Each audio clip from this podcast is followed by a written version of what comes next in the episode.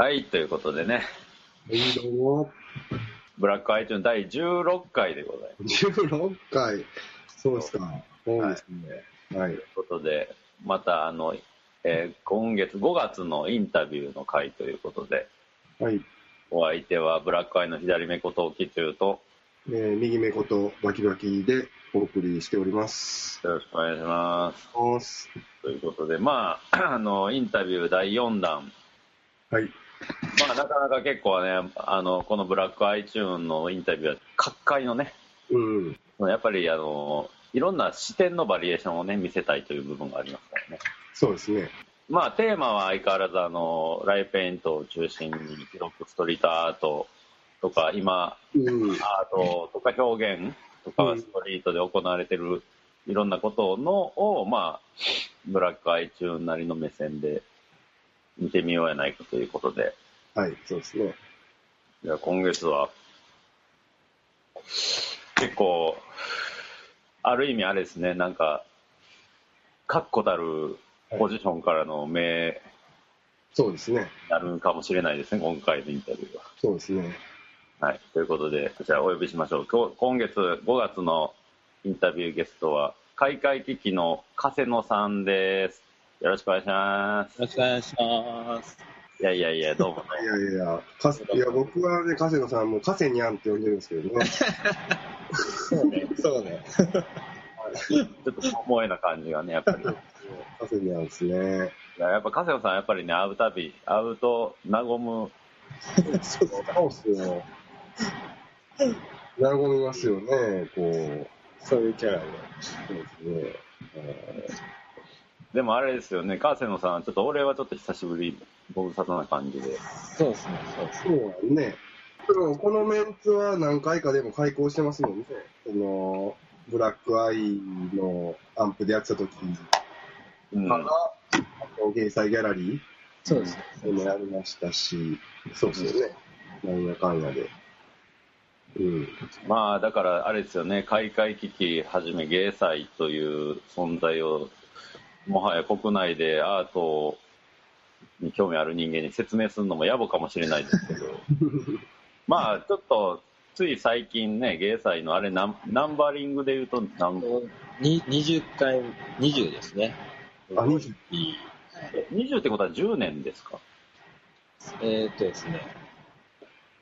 年数からいくと、ちょっとややこしいんですけど、10、ちょっと待ってください。曖昧なことある若干ややこしいんですけど。10年強ということですね。そうですね、そうですね。いや、すごいっすよね。もう10年一昔っていうぐらいですからね。一番最初は村上さんのなんか、古典の保険ビデオのサテライト的な感じで、じあの芸祭グランプリみたいなのがあって、あ、はいはいはいはい。あれが元で、で次芸祭ワンみたいなのをちょっと東京タワーの下の方に使ってやるんですけど、なんで正確にはまあそのワンをやったのが2000 2002年なんで、ああ、12年ぐらい前。12年。うんすごい。え、加瀬野さんはずっとはい、ああ、いれ、ました、いました。うん、最初からいました。そうなんすね。こうじゃあ、あれか、芸祭を通じて、加瀬野さん、だからこの12年間、いろんな、まあ言ったら、どんぐらいですか？数千組ぐらい。ああ、延べ、延べ、延べって言ってしまったら1万とか超えるんでマジっすか？すごいですね。すね。1万を超える、まあ、若手アーティストを、まあ、ずっとウォッチし続けてきたっていう。そうですね。ウォッチし続けてますね。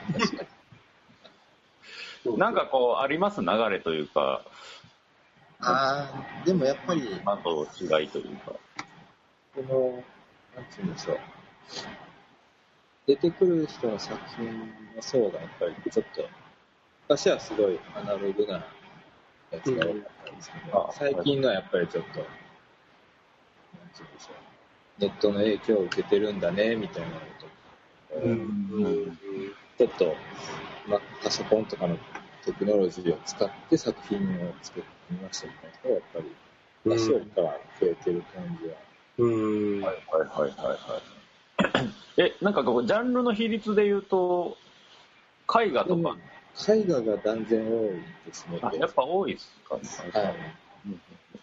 なん。か芸祭ってやっぱ絵、なん。つうん。ですかね、こう、まあ、パフォーマンスとか立体とかも彫刻的なのも撮るけどあ、そうですね、そうですね。でもやっぱ絵画は絶対一組は入ってくる印象が。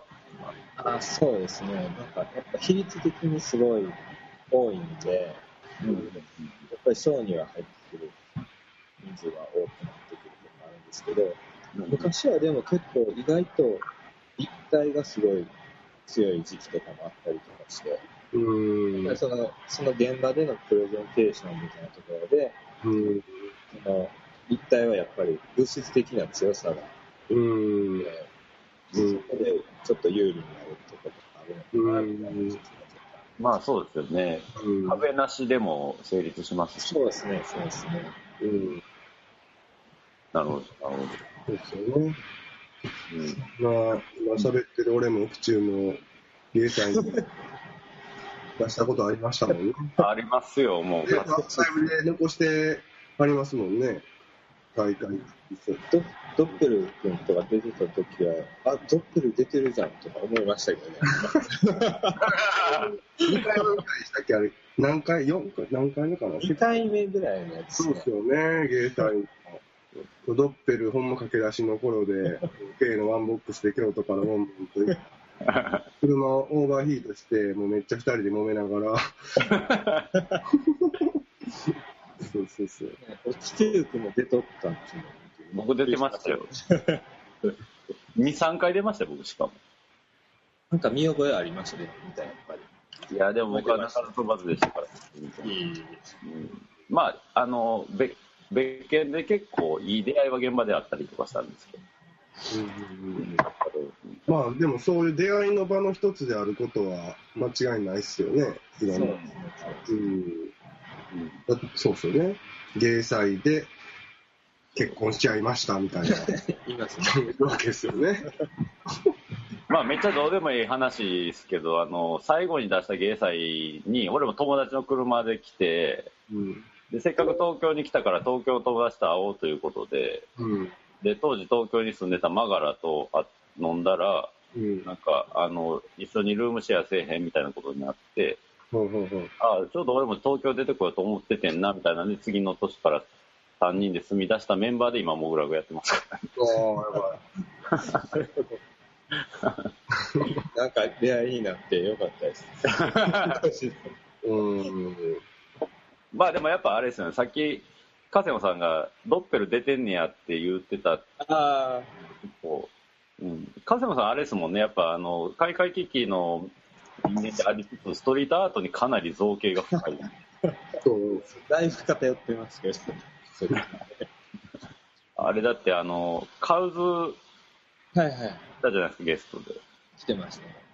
めっちゃテンション上がったんじゃないですか。あれやばかったですね。え、カウズと喋りました？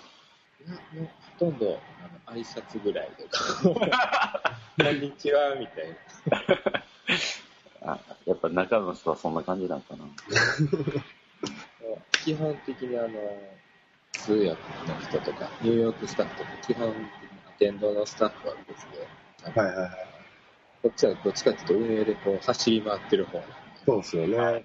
うん。あ、来た違う。あ、帰ったみたいな。そういう感じですけど。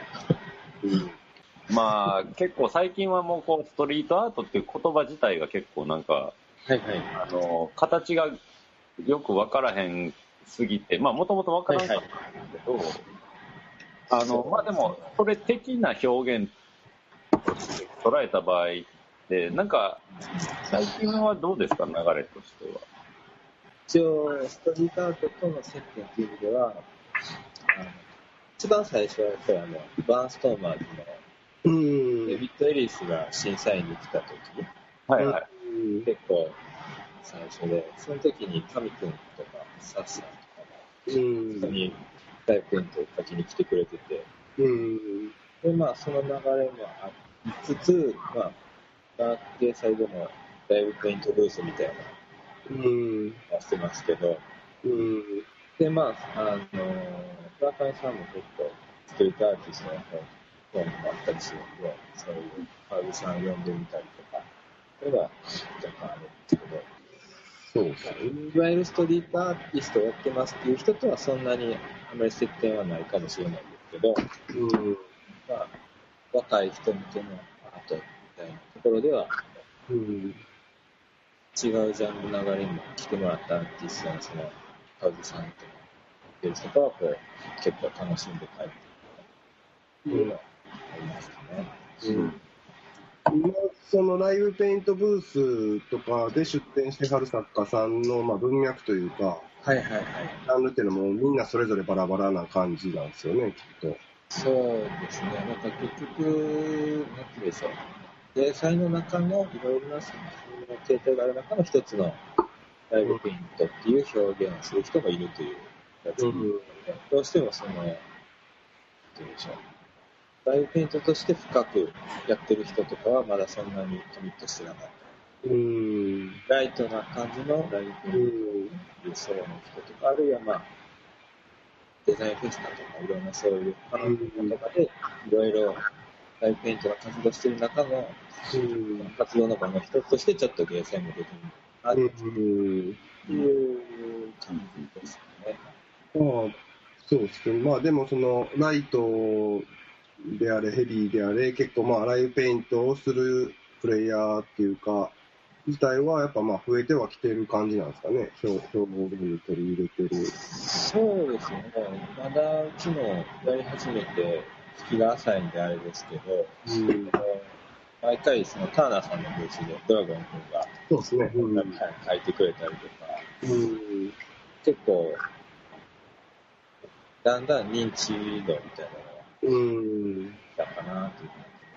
今回も、ライブペイントブースの人とかも受賞したりとかもしてたうん。あ、そうなんですね。はい。なのでまあ、これから浸透していってもらえるかなっていう。うん。うんうんなるほまあ、確かにあの、芸祭の、あの、審査のシステム上、ライブペイントが賞を取るのは難しそうだけど、会会場で、まあ、お客さんを楽しませるっていうところでは結構なんか盛り上がりそうですね。その、単純にイベントを作る側としての意見で言えば、やっぱり動きのあるアートみたいなのがあると、こう、会場がやっぱ華やかになったりとか、ど。うん。すごい、ただ出来上がってるものを並べてるだけじゃなくて、まさにこう、どんどん改定が変わっていくとか、あるいはその、自分の身の丈以上の大きい絵をどんどんこう展開していく迫力みたいなうん。やっぱりライブペイントがやっぱイベント映えする部う分ん。なんですね。うんうんうんもうそこちょっと入り口の方に置いたりしします？ね、やっぱりだから。うん。あはいはいはいはい。華やか華やかな感じ。すうん。ごい、もうファーストインプレッションですまあそうですよね。うん。そのライブペイントとかの企画に笠野さん噛んでたりするんですか？そうですね。ターナーさんとかのやつとかはよくあの、僕は担当していろいろ、亀井君とかもやったりするんですけど、で、まあ、そのアイペイントのブース自体は、まあ、結構、実行委員会の中でもやりたいね、みたいな話が結構出てたんでうん。うんそこは、実行委員会としてやりたいみたいな感じで、なんかほんま、その、まあ前も言ってたんですけど、いろんな画材屋さんのメーカースポンサードをはい背中にしょって、ドラゴンがね、まあ、ターナーのロゴ背中にしょって書いて、ノボルがビキテックスしょって書いて、みたいなペインターがサッカー選手とか。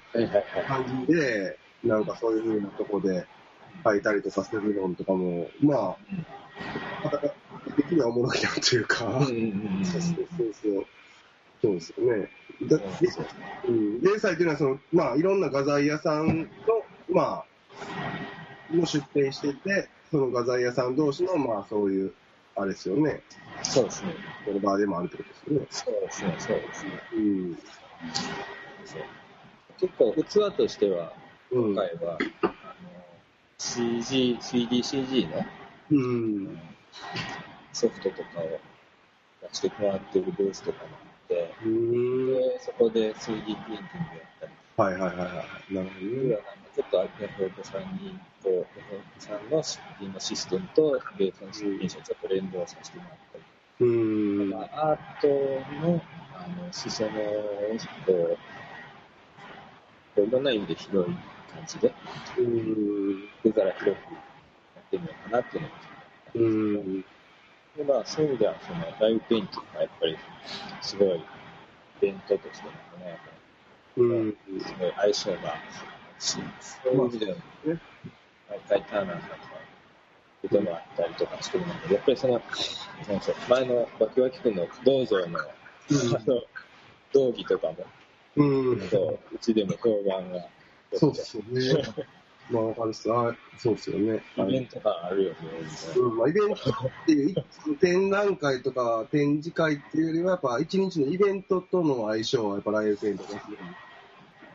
うんなんかこう、加瀬野さんの考える、こう、なんていうんですかね、はい芸祭の、そういうものの、こう、役割というか、あというのはどういう、どの辺だと思います？あ、そうですよね。結構その、やっぱり、始めた当初と今って、結構、環境が変わっちゃってると思うんですね。はいはい。で最初は本当あの、アーバナートとかもなくなって、うん。今日弾けた影響でこう、沖縄企業のコンプとかがこう、どんどんなくなってる時期に、うん。こう、中井さんとかこう、じゃあ、やって、他にあんまりないっていうようなところがあったんですけど、はいはい。まあ、結構その、コンペとか、アートフェアとかもすごい、むしろ流行ってるぐらいで、いっぱいありますし、で、うん。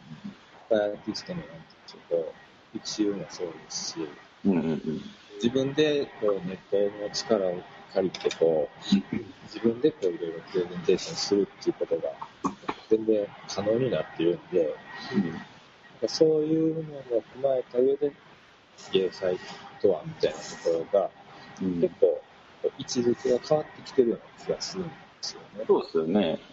例えば、なんかピクシブとかだったら、こう、すでにあらかじめピクシブ内でこうある種のランキングが出てて。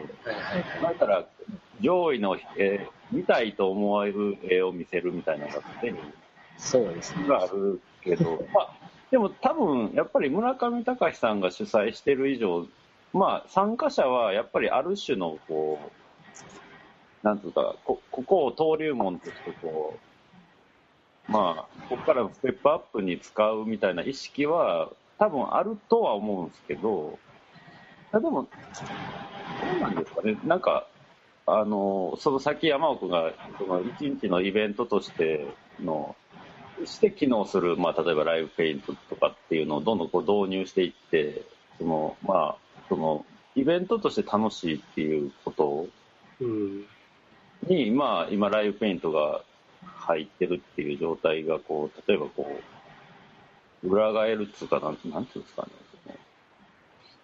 どう、ちょっと最近僕、ゲーサ行ってないんで、なんとも言えないんですけど、まあ、でもあれですよね、その、やっぱり、芸祭っていうぐらいから、やっぱ、お祭りですよね、一種の。ね。そうですね、そうですね。うん。結局、ネットとかで保管できない部分を、あの実際現場にみんなが集まってうん。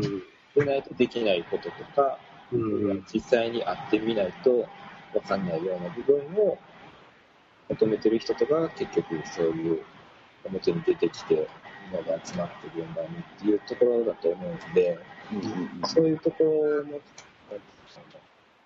フォローできるのが芸祭みたいな。うん自分でいけばまたそう、というかもう今はもうそういう意味合いになってきちゃってるのかなとは思うんですよね。はいはい。うん。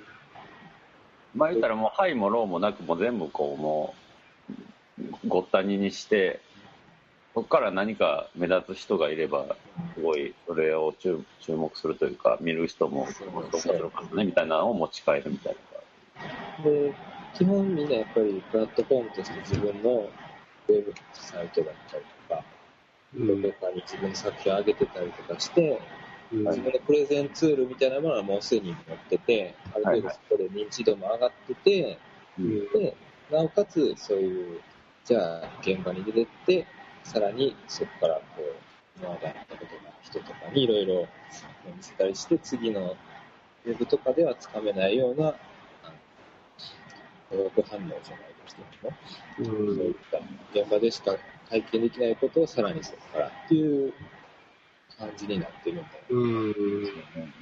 そうですよね。うんなんかそういう意味ではライブペイントとかもまさに、最近ライブが、CD が売れない代わりにライブが流行ってるみたいなこと聞きますけど、はいはい。そういうノリでライブペイントみたいなうん。需要があるのかなとうん。はいはいはい。そうですよね。うん。影野さんってあの、AAT って行きました？あ、言ってないですね。あちょうど、まあ、芸祭で被ってたんじゃん。まだ株やったんか。うん。なんかね、AAT っていうアートフェアがあって、はいはいはい。なんか、出てるか AT、アートアート東京ですか？そうそう、あ、あくびアート、あれなんかね、まだ2年目なんですけど、はい。僕的にはかなり面白いなと思っててですね。あ、マジですか？うん。どこでやってるんですか？えっと、原宿のターミナルっていう場所で、はいはいはい。ゴールデンウィーク期間中やってたんですけど、うん。まあ、あれっすよね。東京のいろんな界隈のコミュニティが集まって、まあ、ごまあ、合同展示会的な感じですよね。そうそう。うん。まあ言ったら、こう、アートフェアっていくつかあって、まあ、芸祭の場合は公募型というか、で、まあ、ターミナル AT とかは、まあ言ったら、キュレーションする、まあ選ぶ人がいての、あれなんで、まあ、目線がそっちの方が、まあ、え、あの、キュレーション型の方がよりはっきりしてる分、こんなところを引っ張ってくんねやっていうおもろさが僕らにはああって、結構楽しめたりするんですけど、まあでも、まあ、逆に言うと、でも、公募型、まあ、芸道場もね、ある種公募型やし、うん。いや、その、俺もまあ、その、なんつうかな、初めはずっと自分で選んでキュレーションしてって、ちょっとずつまあ、あの、門を開いてってはいんねんけど、なかなかやっぱ公募って難しいっすね。で難しいというか、こう、もう、ある程度、なん画像とプロフィールだけ見ても、なかなか飛び抜けてたらもちろんいいけど、もう、なんつうかな、ある程度もう、談合状態みたいな感じにどうしてもなりがちというか、その辺がやっぱりこう、実際にあってたりとか、何かしらのつながりが、あ、それストレス、えーあそうですね。でもまあ、公募型の方がもしかしたらすごい、すごい金脈に当たる可能性はある、あるはあるね。まあ、そうやんなうん。なんかだから、そうっすよね。去年とかでもやっぱこう、まあキャ、キャラというか、キャラ選考みたいにどうしてもなってしまうというか、なんかほんま筋肉もりもりの、はい、キャラとか、はいでも実際彼はすごいやばかったんやけど、なんかこ筋肉筋肉もりもりの横にボンテージの、う、そうそうそうそうそう。うん。そうですね。うんでもそのあくびの、あれはほんまに、そのね、まとめてる共同君の、あの、まあ目線というか自分の実際足を使って、いろいろ回ってって、喋ってって、ね、ああやってまとめてる、まあ労力たるやとも思うし、あんだけキャラ濃い人らがね、あの、まあ、積み分けつつも、まあ、各所で交わりつつ、うんうん。まあ、どのチームで出るかみたいな感じで、まあ、ほんまに東京の、なんかそういう情報を一気に見れる、ああいう場所ってまあないと思うからね、うんうんうんすごいことやなと思うし、うん結構いろいろ出てるっすよね。うん。それは今回月日ってチームで出て、まあそこにジズ君とかも参加してたりとか、えー そうそうそう。なんか、加瀬野さん的に、こう、個人的に最近ちょっと、あの、おもろい街の、街というか、はいはい。ギャラリーの外側で起きてることでおもろいこととかってありました、うんそうまあ、ギャラリーの外というか、個人的にチェックしてるというか、はいはい。やっぱ基本的にストリートアート、グラフィティとかの方は、チェックはしてるんですけど、うん、多分今、向こうの、その、西いや、やっぱ本場西洋の方で、アメリカの方とか西洋の方とかの動きとか見てると、個人的に面白いのはやっぱりその、ニューラルがうん。すごいどんどん成熟してるんで、うん。あの辺の動きを追ってるのがすごい楽しいんですけど、うん。でこうそのまあ日本で情報として流行るというかニュースになるようなストリートアートのニュースとか、バンクシーとか、JR とか、ちょっと結構ポリティカルな方に寄ってるやつが多いんですけど、うん。なんかニューラルとかでも全然すごい進化しているんで、うん。あの、アートフェアとかも連動とかのはすごくあるので、そうですよね。うん。面白いんですよね。うんで、なんていうんですかね。やっぱその、ポリティカルな方で動いてる方は、例えばまあ日本のアーティストでうん。も、チームうん。はいいろいろみんな絡んでってるんで、うん。みんなも見てるとは思うんですけども、うん。やっぱりあの辺の最近のニュースであって思ったのは、やっぱりその、パキスタンってあるじゃないですか。はいはいはい。そこで、あの、米軍の無人機が、こう、村人に殺しちゃったんですけど、ストーンって爆弾を落として。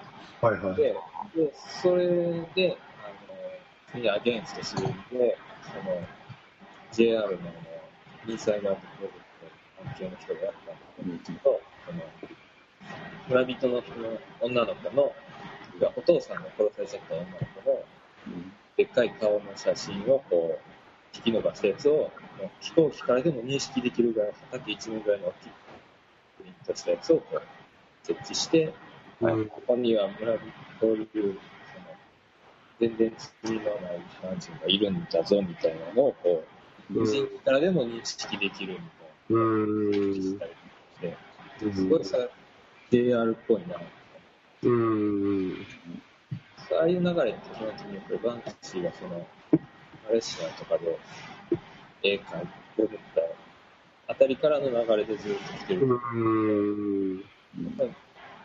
ポリティカルな人たちは多分最先端っていうところで、そういうところで動いてるなって。うん。でもうその、多分、グラフィティとかストリートアートで、あんまりこっちではそんなにスポットは合ってないかもしれないですけど、その結局アートフェアとかで、うん。いいニューラルとかがこうガンガン生産されてって、うんその景観とかがどんどん変わっていって、うん。で、多分、あんだけ大きいインパクトのあるのを作れるのはやっぱりストリートアーティストの人なかなかその作れないと思うんですけど、うんそういう、ですよね。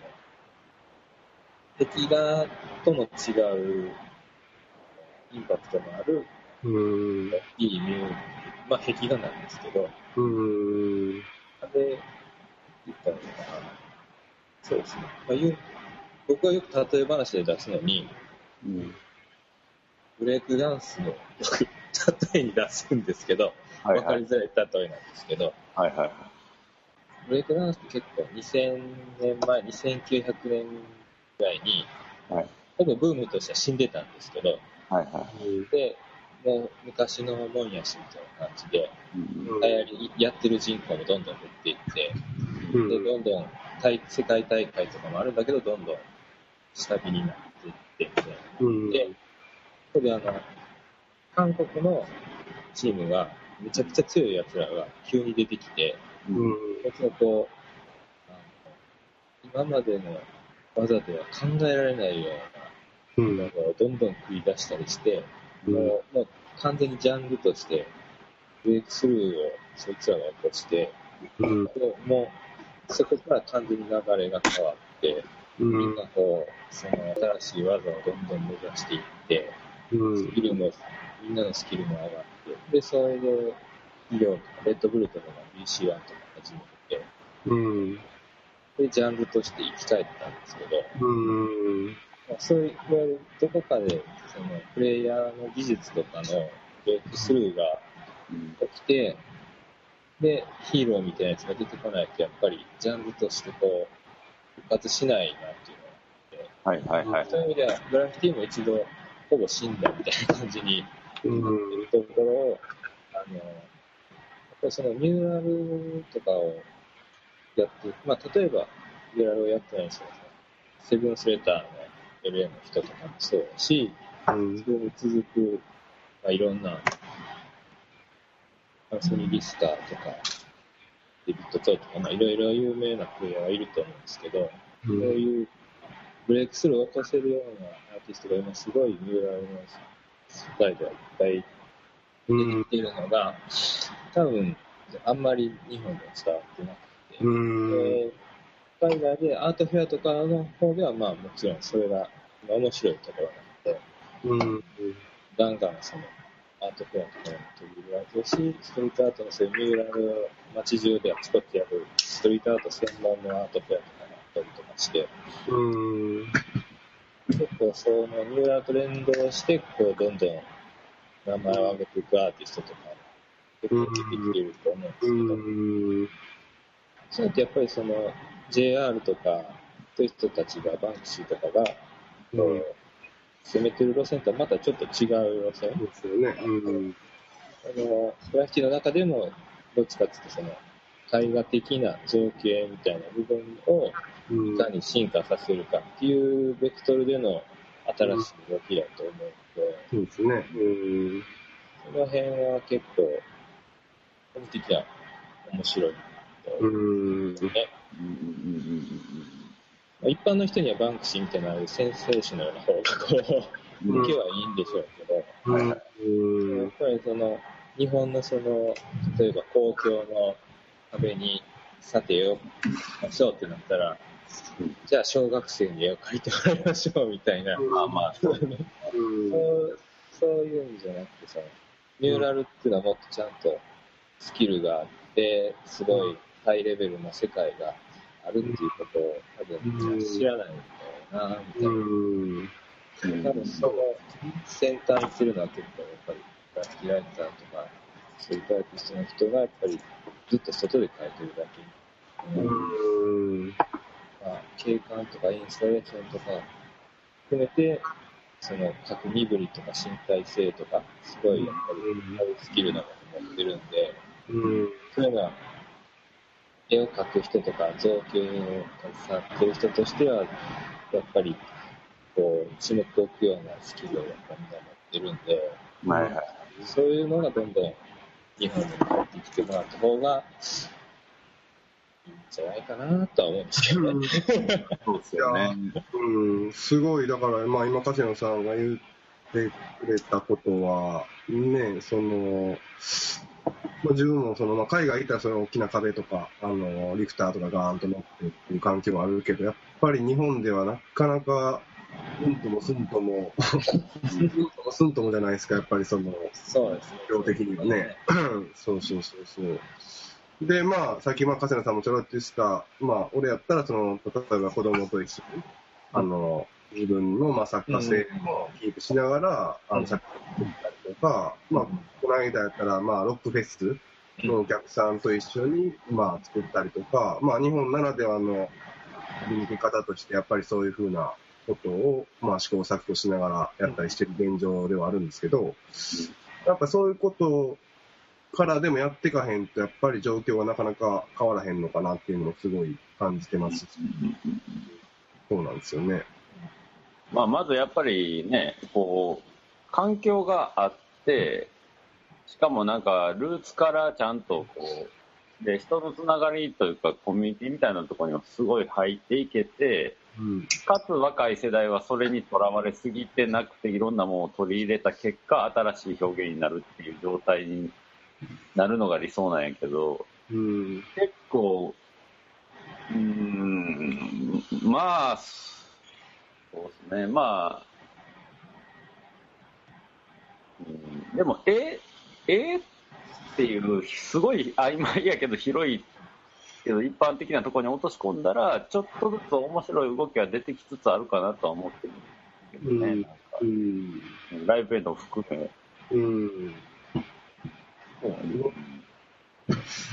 だから、まあ前、なんかのブラックアイでもなんかの回でも言ってたし、まあ、村上さんもちょろっと言ってたと思うけど、まあ、その日本にやっぱその漫画ってものがあるから、その、まあ、メキシコとか壁画運動とかあった時は、まあ、壁画で大衆にメッセージであるとか、歴史みたいなものを伝えるような、うん。文字が読めないからっていうのも聞いたことあるんですけど、日本ってやっぱそういう風なものが、まあ、漫画やったり、そういう出版物とか、なんかそういうもので、なんか流通して、うん。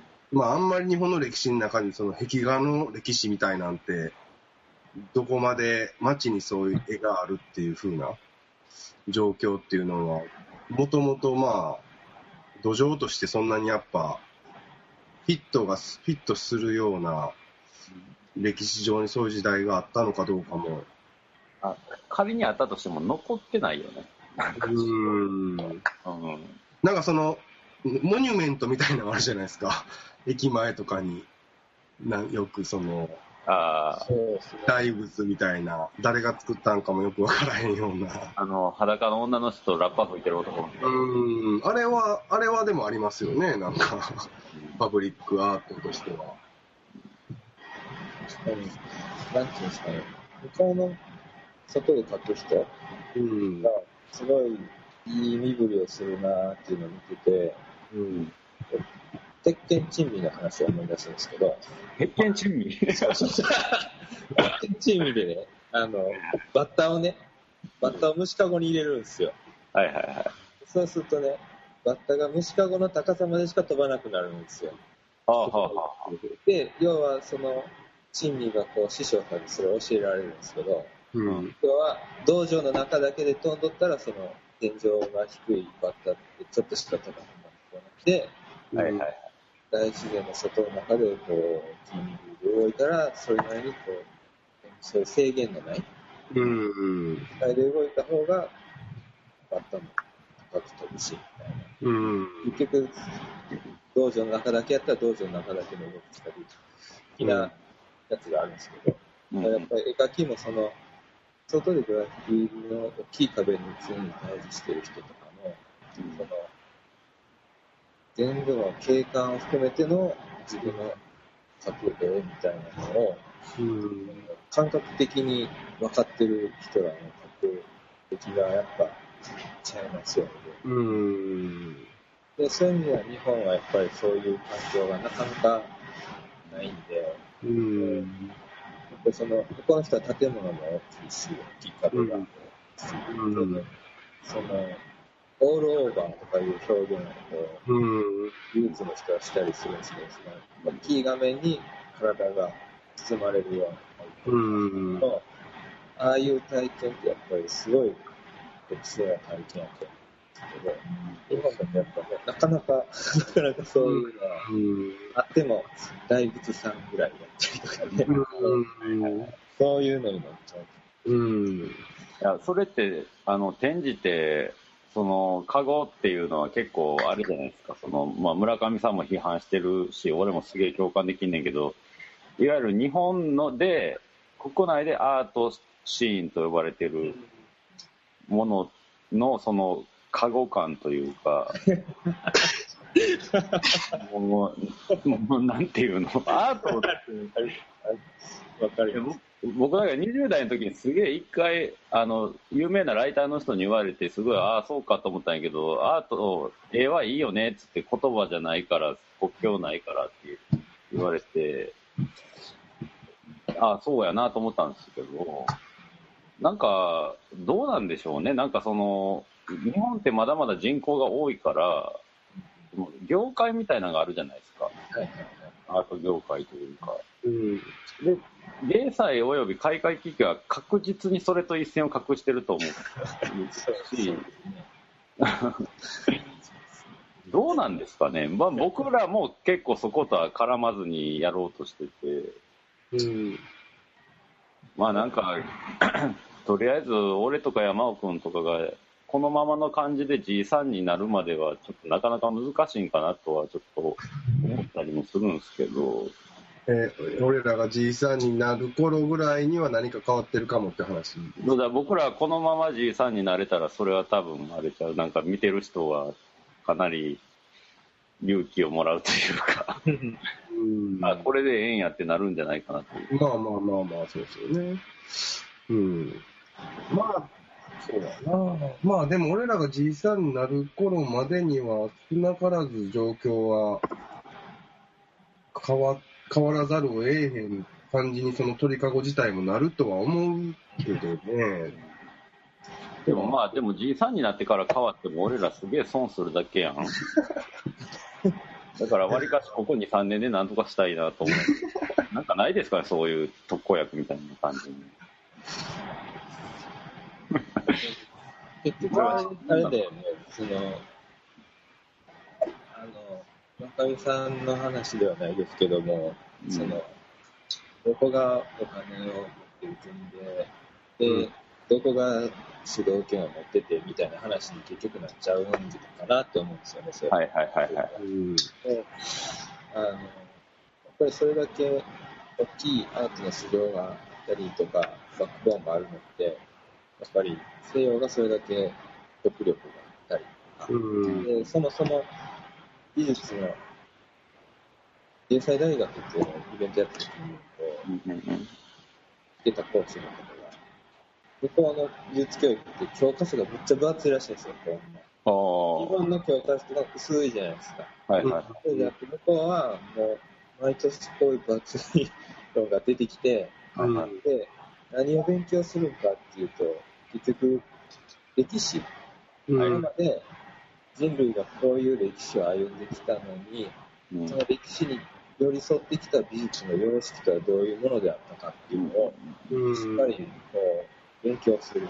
そうすると、なんでその時代にそういう様式が必要で、そういう様式が発展したかっていうのが、すごい歴史の政治とかそういうものと密接に結局、うん。権力者の都合だったりとか、そういうもので美術様式の、うん。でこれが美しいとされる美の規範みたいなものも、全部その時代時代に合わせて作られてきてるっていうところを学ぶうんじゃないですよ。で、その時代はこういうのやったみたいなのを模写したりとか、で、歴史を学んで、で、だから今の美術はこうなってるんだよっていう、うん順序立てたものをしっかり勉強するらしいんですよね。うんなので、デザインっていうのは、その、前時代的な、こう、風習とかそういう習慣を全部取っ払って、機能的なとこだけに特化してやったから、デザインのこういうのがすごいとか、その、うんこの時代にこうなったから、前時代的なものをこう否定してこう乗り越えたから偉いとか、そういううん理由を全部しっかり学べるらしいんですよね。なるほど、なるほど、なるほど。だから、こう、今、この現代美術のこの作家のこの作品が、この問題意識を乗り越えててすごいとか、うん。そこだけをピックアップしてみると、なんじゃこりゃ変なのって終わってしまうんですけど、うん。ただの白い絵やんみたいなことになってしまはう。いは。それはなんでそうなってるかっていうところのバックボーンをちゃんと勉強してるんで、うん。で、日本はどっちかっていうと、その、印象派とかが向こうで流行ってた時の、うん。その、方式を、その時そのまま輸入して、それがそのままストックしてるんで、うん。当時の最先端で、こう、いたままのものを書きましょうとか、うん。自分の中のから出てくるものを大事にしましょうみたいなのが、その当時の前のやり方を乗り越えるためのそういう最新やったっていうだけなんですけど、うんうん。ずっとそれが、それが正しいと思って、原理主義みたいなそればっかりやってると、やっぱりちょっと、向こうの本流とか理解できないものが結局、文化の厚みの違いだったりとか、うん。現代美術日本ではいまいち流行らないとか、そういうところに繋がっちゃうと思うんですよね。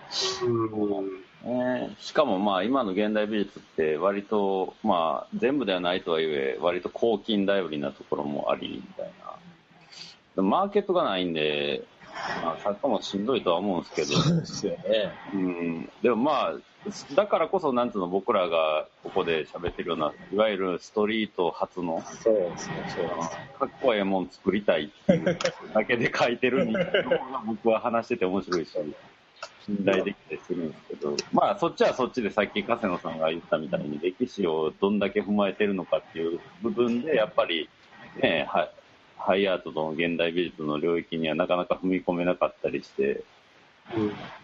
結構の、日本とかで、やうんっぱりこう、技術的にすごくうまいとか、うん、パッと見すごいインパクトがあるものを作ると、やっうん。ぱり、あのえー強いと思うんですよね、日本とかの仕事とかで、やっぱり日本とかのとかのためにはそういうところを武器にするべきだと思いますし、で、それをまたさらに西洋とかに持っていくときに、西洋でもそういう戦い方をしてるあのアーティストがまたいるじゃないですか、シマスとしては。そうでジャック・スタポーズとかの中にそう、あ、うん、いううん、そういうローブローンの方のアーティストとかはやっぱり親和性が高かったりするん。だと思うので、で日本でも受けて、かつそれを向こうに持っていくときに、こう、向こうの作法をある程度、あの、聞いた上で、こう、よいしょって持ち込ん。でいくみたいなところで、なんか見えてくるものがあるんちゃうかなとは思うんですけどね。うん。そうですね。うん。結局、あれですよね、その、ハイアートみたいな、その、コンセプチュアルなアートばっかりだとみんな即興気味になるから、そういう、うん。あの、ローブローのアートもやっぱり必要なんですけど、うん。日本のアートもやっぱり、その、今はもっと、本当に、漫画とか、うんそれこそ、このベニャルさんみたいなやつとか、うん。ワビサビみたいなのとかがデフォルトになってると思うん。ですけども、それだけじゃないようなところで、う持ん。っていける可能性みたいなのはやっぱり、本ラブさん。とか、例えば行くん。やと思うん。ですよ。うん。そうですね。星野さん、なん。か先生みたいですね。マジっすかなん。かそういう、なん。か先生とか、でもこう、僕らみたいなんが、そのやっぱまあ、道場とかもやりながら、まあ一応その教育みたいなものをテーマにしてるんですけど、はいはいはい。